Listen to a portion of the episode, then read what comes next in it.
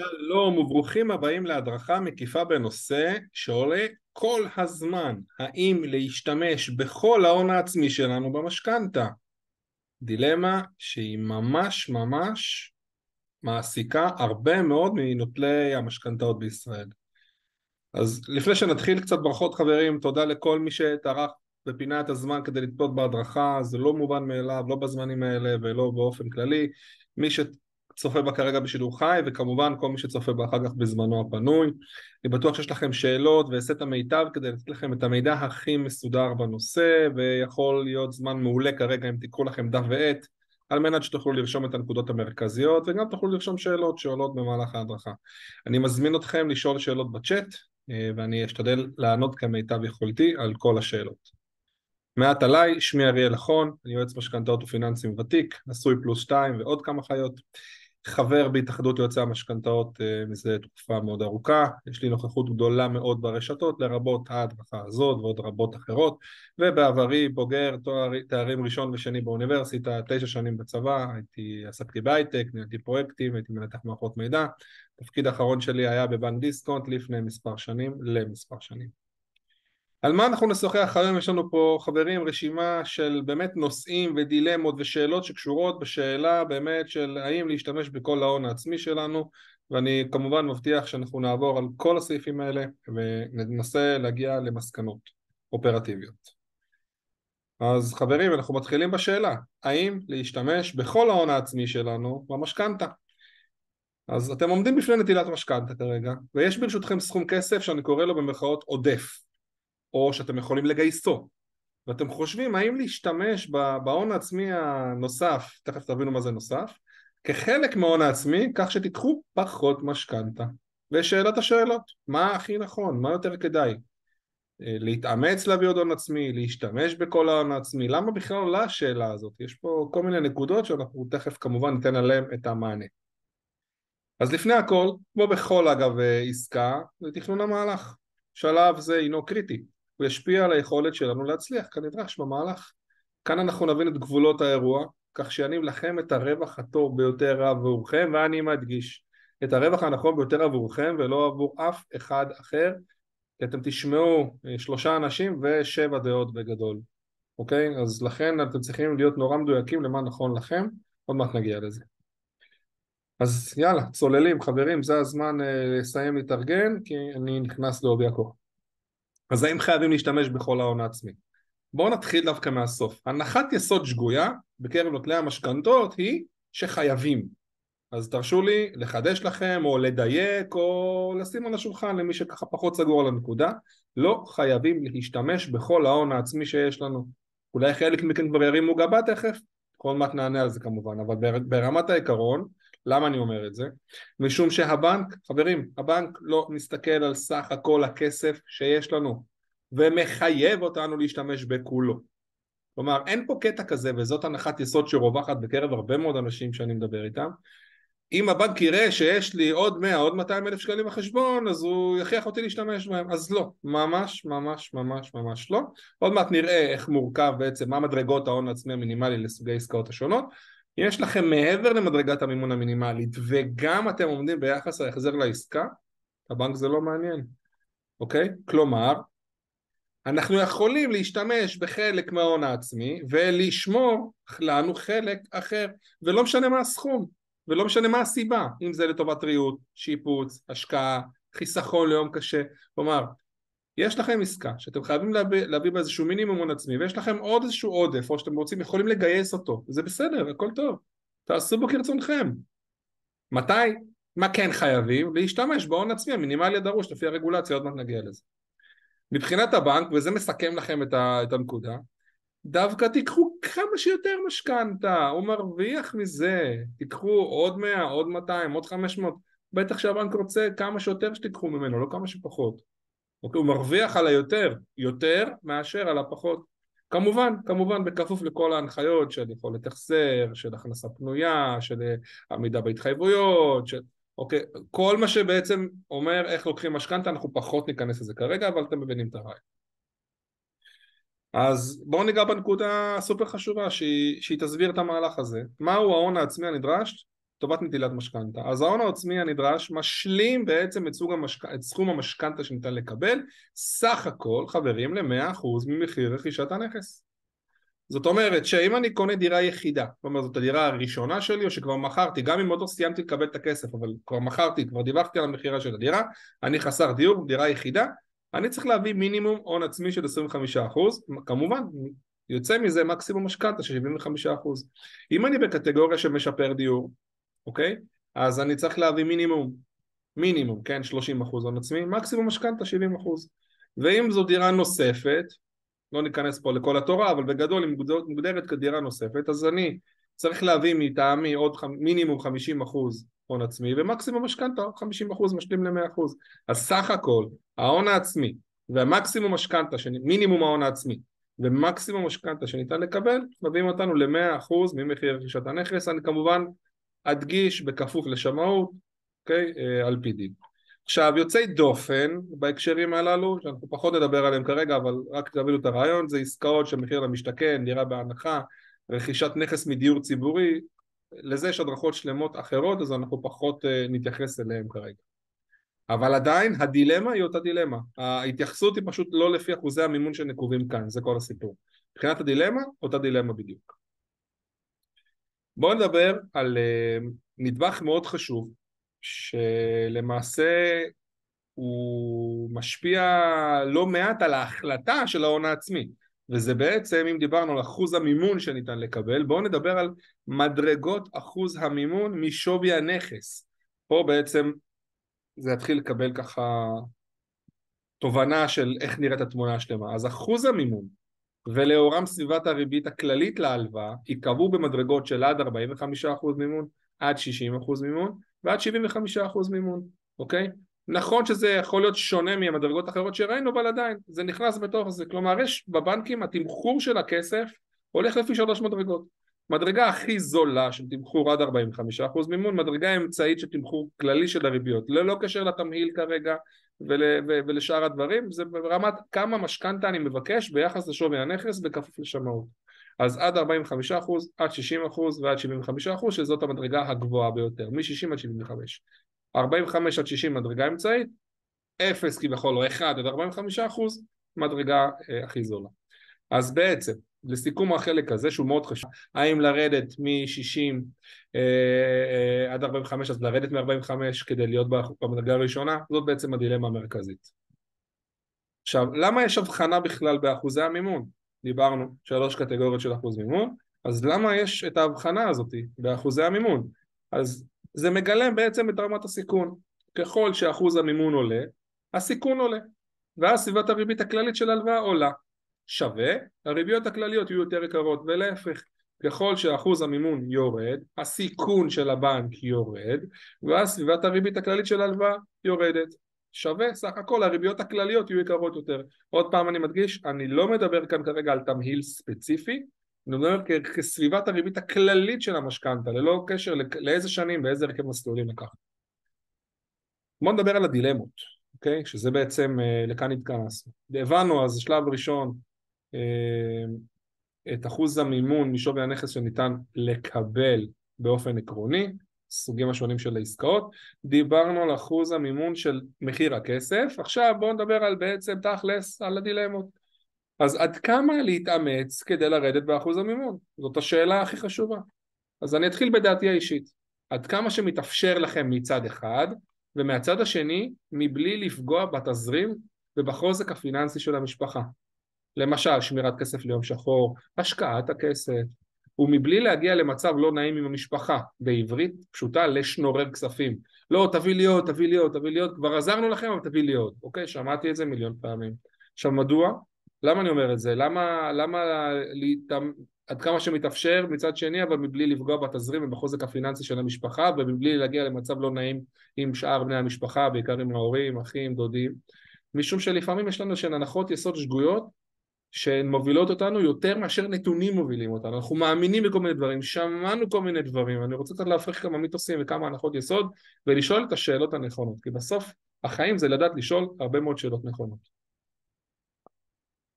אז שאלה, עד כמה שפחות משכנתה זה הכי טוב, או דווקא כמה שיותר משכנתה זה הכי טוב? מה נכון? מה דעתכם? בטוח שהדעות חלוקות. אז תראו, יש כאלה שיגידו שכמה שפחות, כי זה, תכף נגיע לזה, הכי קצר וזה הכי זול, ויש כאלה שיגידו, חבר'ה, המחיר של הכסף הוא גם ככה זול במשכנתה ביחס לדברים אחרים, תנו לי לקחת כמה שיותר משכנתה, ובצד השני אני רוצה להשקיע, יש לי מה לעשות עם, עם כסף עודף.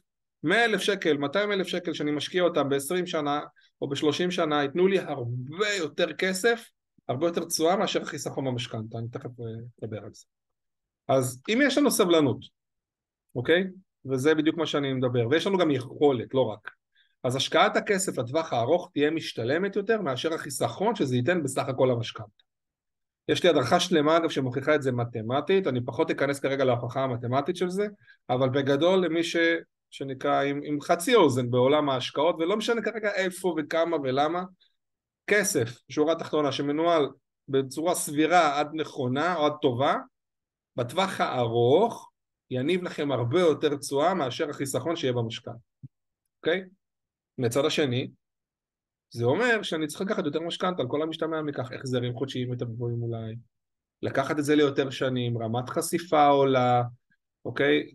פאנצ'רים שיכולים לקרות בדרך, אתם מתחילים להבין שזה אקורדיון, יש מה שנקרא תשובות ימינה ויש תשובות שמאלה, ואני כבר אומר שקשה להגיע למסקנה חד משמעית כבר מפה.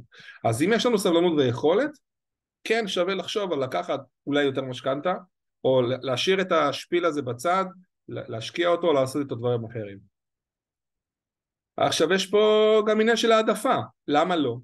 כי חשוב לנו שההחזרים החודשיים יהיו הכי נמוכים שניתן. בהמשך אנחנו נעשה מחזורים, גם ככה אנחנו יודעים שמשכנתה זו לא חתונה קתולית. אז אני, אני מתחיל היום בנקודה מסוימת, תנו לי גם לנשום, לא להיחנק. אנחנו גם לא, לא מוכנים להוריד מרמת החיים. לפעמים, אה, אוקיי, זה אומר אה, לשלם יותר, אוקיי? זה אומר לוותר על דברים, לא מוכנים. למה כן להתאמץ? כי אנחנו רוצים לסיים את המשכנתה הכי מהר שניתן. כי חשוב לנו להיות עם כמה שפחות משכנתה, אגב לפעמים זה לא משהו מתמטי, כן? זה משהו שהוא יותר פסיכולוגי, משפחתי, אמונות כאלה, וזה בסדר, זו תשובה נכונה, אוקיי? כי זה כמובן שזה הכי זול בטווח הארוך, אם אני שם אחד מול אחד, ויש לנו יכולת החזר גבוהה, ונוכל לנצל גם ככה החזרים גבוהים יותר על סכום נמוך, אז עוד יותר נוכל לקצר. אם הייתי יכול לעמוד בהחזרים של סכום יותר גבוה, אז אני אשתמש באותו כסף ואחזיר את אותו החזר על סכום יותר נמוך, וככה אני בטח שאוזיל את העלויות. וכל סיבה אחרת, אגב, שתמצאו ללמה כן או למה לא, מבחינתי, היא נכונה. אני, אני מקווה שאני לא מאכזב אתכם בתשובות, אבל זאת האמת בעצם. עוד דילמה, או, או למה להתאמץ, יש לנו מאיפה להשיג את הכסף. כי יש לי כסף נזיל על הנזיל. מה אני אומר כסף נזיל על הנזיל? אני חסיד של לשמור מה שנקרא כמה שקלים בקופה ל... ליום שחור, אוקיי? ואם יש לנו כסף שהוא נזיל, על הנזיל, אני כן יכול להשתמש בו, וזה, אני מבין שזה משתלם לי, אז מעולה. אז יש לי מאיפה להשיג את הכסף הזה, זה לא עכשיו דורש ממני מאמץ מיוחד.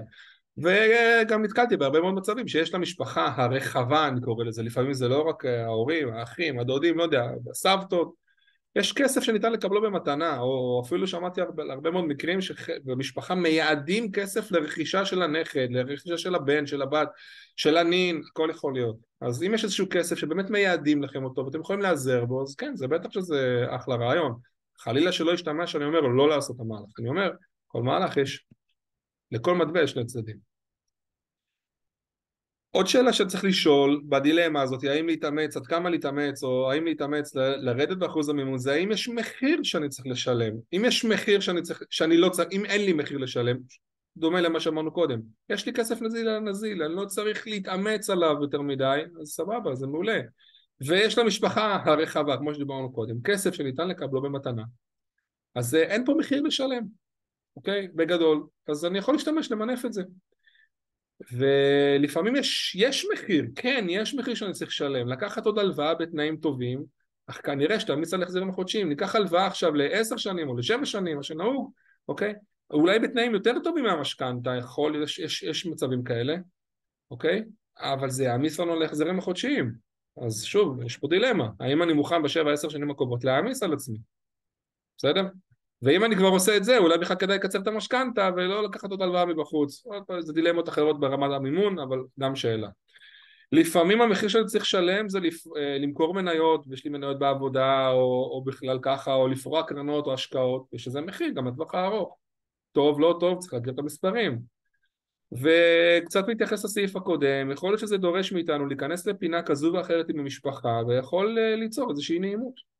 אז אה, צריך לקחת את זה בחשבון, האם זה שווה עוד כמה שקלים האלה לשנורר או לקחת או להעמיס, שנקרא, על המשפחה, כדי להיכנס לאיזשהו עימות, איזשהו מתח מסוים. שאלה פילוסופית, אבל צריך לקחת אותה בחשבון. אמ, יש פה אנשים שבכלל לא מכירים את הצורה שבה עובדת משכנתה, אוקיי? ואז אה, הנחות יסוד שגויות, דיברנו קודם. אז הריביות שניתנות, אה, ניתנות ביחס לנקודת הפתיחה של המשכנתה, שבהכרח אינה מעידה על העתיד, אוקיי? אנחנו מקבלים היום ריביות במשכנתה על, על מה שאנחנו חותמים כרגע. מה יהיה עוד שנה, עוד שנתיים, עוד עשר, אנחנו לא יודעים. אז זה תלוי בסביבת הריבית במשק, אוקיי? איזה ריביות נקבל בלי שום קשר לאחוז המימון. מה שווי הנכס, אוקיי? שקרוב לוודאי שיעלה עם הזמן. כלומר, היום קניתי נכס ב-X, כנראה שבעוד כמה שנים הוא ישווה קצת יותר, אולי לא מיליונים יותר, אבל קצת יותר. סך הכל היתרה לסילוק של המשכנתה אמורה לקטון עם השנים. ובעזרת השם ההכנסות שלנו יעלו עם השנים אם אנחנו עובדים עוד פעם סביר פלוס אמ, אוקיי? וכמובן שיש סיכוי גם שהוצאות כבדות יסתיימו, הלוואה גדולה שלקחנו, גנים שכרגע אנחנו משלמים על גנים פרטיים, יש בדרך כלל במשפחות יש איזשהו, יש שם כמה שנים שיש הוצאות מאוד כבדות ולאט לאט אולי משנות צורה אבל לפחות ברמת הפורמליות של אלפי שקלים בחודש בהתחלה, בשנים הראשונות, אמ, בדרך כלל זה עובר. וכמובן אגב שמחזורי משכנתה בעתיד יכולים לענות בדיוק על אותו הצורך, רק פשוט בפער של זמן, כלומר על אותו הצורך של לרדת באחוז המימון, כי סך הכל היתרה לסילוק תקטן, השווי קצת יעלה, אחוז המימון ירד, אז יכול להיות שמלכתחילה אם אני אחכה קצת מכוח הזמן, הנכס שלי יהיה שווה, יהיה לי יותר הון עצמי מגולם בתוך הקירות, כי השווי עלה, היתרה קצת קטנה, אוקיי? ותהיה לי גם אולי אפשרות כלכלית קצת לשלם יותר, ומתוך זה אני ארד באחוז המימון באופן טבעי, מבלי שביצעתי אה, איזשהו מאמץ מיוחד. ולכן אני אומר שמחזורי משכנתה יכולים לענות בדיוק על הצורך של ירידה באחוז המימון רק פשוט בפער של זמן, לא באותו רגע, לא ביום הראשון. אז קחו לכם את זה גם כן בחשבון. בכל זאת, אני נשמע כאילו אני כל הזמן אולי עודף, אבל בכל זאת, מתי כן כדאי להתאמץ? אז קודם כל כאשר הפער מול הירידה לרמת הריבית הנמוכה יותר הוא נמוך יחסית. למשל, יותר דוגמאות כאלה מה, מהתקופה האחרונה, אנחנו ב-50 אחוז, ירידה ל-45 אחוז, זה קלאסי אצל משקיעים אגב, אוקיי? למשל, לא, לאו דווקא, אבל לא רק, אבל אצל משקיעים זה קלאסי, 50 אחוז הבנק יכול לתת, אבל אם אתה יכול לתת את העוד 5 אחוזים, אז אולי כן שווה להתאמץ, כי אנחנו כבר נהיה ב-45 ומטה. או כל מיני כאלה שאנחנו ב-63, 65, 64 אחוזים, שוב, בקצב, קצת מעל ה-60, אה, שאנחנו כבר בקטגוריה השלישית, לרדת לקטגוריה האמצעית של מתחת ל-60, של 45-60, אוקיי? אז שם אני כן חושב שכדאי לשקול, אבל עוד פעם, גם לא להתאבד על זה, אלא ברמה שזה משתלם. אה, ולכן אני גם טוען שאו שהפער הוא אה, מול הירידה הוא נמוך יחסית ואני יכול להביא אותו באמת מהבית, ואו כאשר המחיר שצריך לשלם, דיברנו על זה קודם, הוא מקובל עלינו, הוא מקובל עבורנו, זה בסדר, אני, אני מוכן לשלם את המחיר.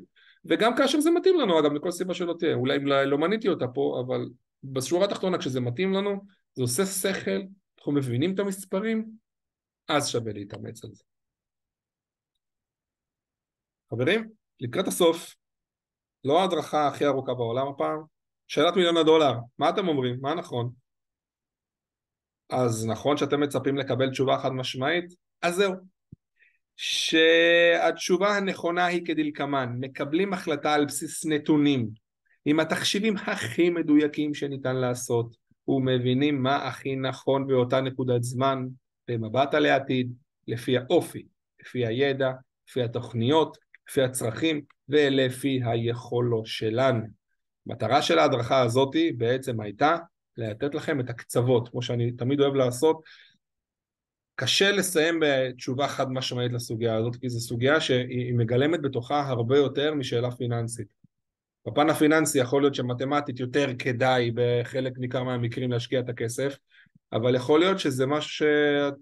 נגיד אם זה בני זוג, אז הצד השני במשוואה פחות מסכים איתו, רוצה לשמור כסף ליום שחור, או שרוצה כמה שפחות משכנתה, יש פה עניינים של כמו שאתם מבינים, אה, של תרבות, יש פה עניינים של אופי, יש פה עניינים של... אה, כלומר, אין פה תשובה חד משמעית לשאלה הזאת. יש פה באמת לקחת את הדבר הזה, לבחון כמה, לפי, לפי הקצוות, לפי הגבולות שנתתי, ולקבל החלטה מושכלת. האם אני צריך להתאבד על זה או לא? מה שלא הייתי רוצה שיקרה, וזה מה שקורה בהרבה מאוד מקרים, שאנשים מראש באים אליי, אני קורא לזה מתאבדים על זה, חייבים לרדת באחוז המימון, כי זה נשמע להם שזה ישנה להם את החיים. אז לא, זה לא ישנה לכם את החיים. ניתן לכם אולי נקודת פתיחה קצת יותר טובה. האם שווה אה, להיחנק פיננסית בשביל זה, לקחת עוד הלוואות, לשנורר עוד כסף במשפחה, להיכנס למצבים לא נעימים, לפרוע לפעמים קרנות, קרנות השתלמות, קרנות פנסיה, כבר שמעתי אנשים שרצו לפרוע בשביל זה, בשביל העודף. אז לא, לא הייתי מתאבד על זה בצורה הזאת, אבל כן הייתי עושה מאמץ אם אני יכול, שוב אם זה בגבולות, וזה עושה שכל, אז שמה כן הייתי עושה את זה. זאת התשובה לפחות שלי, כמו שאמרתי בפתיח, אבל קחו לכם את זה בכלל לדעתי כמשפט לחיים. את המשפט הזה לקח לי הרבה מאוד זמן לנסח אותו, לקבל החלטה על סמך נתונים, בתחשיבים הכי מדויקים שניתן לעשות, מבינים מה הכי נכון לנו באותה נקודת זמן, מה אנחנו צופים שיהיה בעתיד, לפי האופי שלנו, לפי הידע שיש ברשותנו, לפי התוכניות שלנו, המטרות שלנו, הצרכים שלנו והיכולות שלנו, ועם זה תלכו מההחלטה הזאת. משום ש... אני רק נותן ככה כל מיני נקודות. יש כאלה שרוצים או חייבים החזרים חודשיים נמוכים של המשכנתה, אוקיי? חייבים זה כי אין ברירה, ויש כאלה שרוצים, אוקיי? יש כאלה שרוצים משכנתה קצרה, וזה בסדר. ויש כאלה שרוצים שההחזרים החודשיים, המש... יש כאלה שההחזרים החודשיים במשכנתה לא מזיזים להם, והם מעדיפים להשקיע או לשמור את הכסף לדברים אחרים. ויש כאלה שבכלל לא מודעים לאפשרויות שדיברנו עליהן עכשיו, של איך נקבע מחיר הכסף בכלל. ועל כן, לעניות דעתי, כל תשובה היא נכונה, כל עוד מקבלים אותה בצורה מושכלת. הבנתם את הרעיון. לא חופר לכם עוד בנקודה הזאת. חברים, אני אה, ממש בקצרה רוצה להציע לכם הצעה מי שהדרכה מדברת אליו ובכלל מי שרוצה לבוא ולהתייעץ ורוצה את העזרה שלנו אז אתם יותר ממוזמנים ותכף נראה את הפרטים ליצור קשר. תהליך אצלנו נקרא משכנתה בפיג'מה. זה אומר שאנחנו עוזרים לכם לחשב הכל ואנחנו עוזרים לכם לבצע את כל המשכנתה אתם נשארים בפיג'מה בבית. מגיעים בסוף רק לחתימות.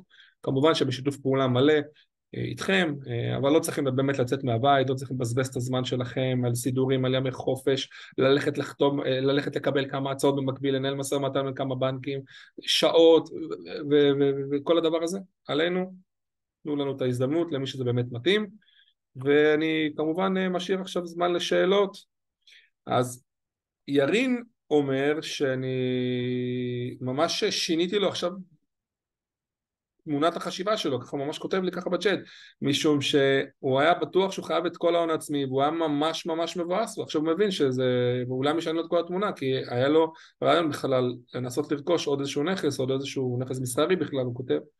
אז ירין לגמרי, אני שמח שצפית בהדרכה הזאת כרגע תפס אותך בזמן משום שאולי עוד היית עושה איזושהי טעות ואז היית משלם עליה יותר ביוקר במחירים של הכסף, נכון לגמרי, לא חייבים להשתמש בכל ההון העצמי יכול להיות לכם בחשבון הבנק מיליונים, אתם בעצם באים לבקש משכנתה על משהו ספציפי. הבנק מבחינתו יגיד לכם, אין בעיה, אני אתן לכם את המשכנתה, ובלבד שההון העצמי יעבור קודם. אוקיי, החלק שלכם, אחר כך אני אתן לכם את החלק שלי. שוב, להוציא חריגים, פחות לדבר על זה כרגע. אוקיי, וסבטלנה אה, אומרת שהיא מבחינתה אה, רוצה משכנתה כמה שיותר קצרה, אה, ככה היא מרגישה, ככה היא התחנכה סבטלנה, תראי, אני יכול רק להסכים איתך, אני יכול גם לתת לך עוד פעם קונטרה, שוב, זו שאלה של אופי, שאלה של פרספקטיבה, כמו שציינו פה במצגת, אבל אם זה מה שעושה לך טוב, זאת אומרת, אני בא מתרבות כזו שיותר אה, רוצה את זה, מה שנקרא, מהונדס, ורוצה לסגור את זה מהר, ורוצה שזה יהיה הכי זול, אני לגמרי יכול לקבל את ההנחה הזאת, אבל כן, מציע לך לחשוב שוב על האפשרויות המגוונות שזה יכול לאפשר לך, אבל מה שאת מחליטה בסוף זה נכון, כל עוד את מחליטה על זה, כמו שאמרנו, על סמך נתונים, על סמך ניתוח נכון.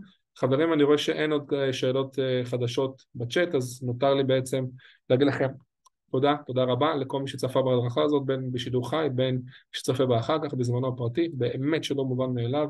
ניסיתי לתת לכם בהדרכה הזו כמה נקודות מבט, אה, בעצם כמה גבולות, כמו שאני אוהב לעשות בכל ההדרכות, להחלטה שהיא סופר שכיחה קורית לא מעט, אוקיי?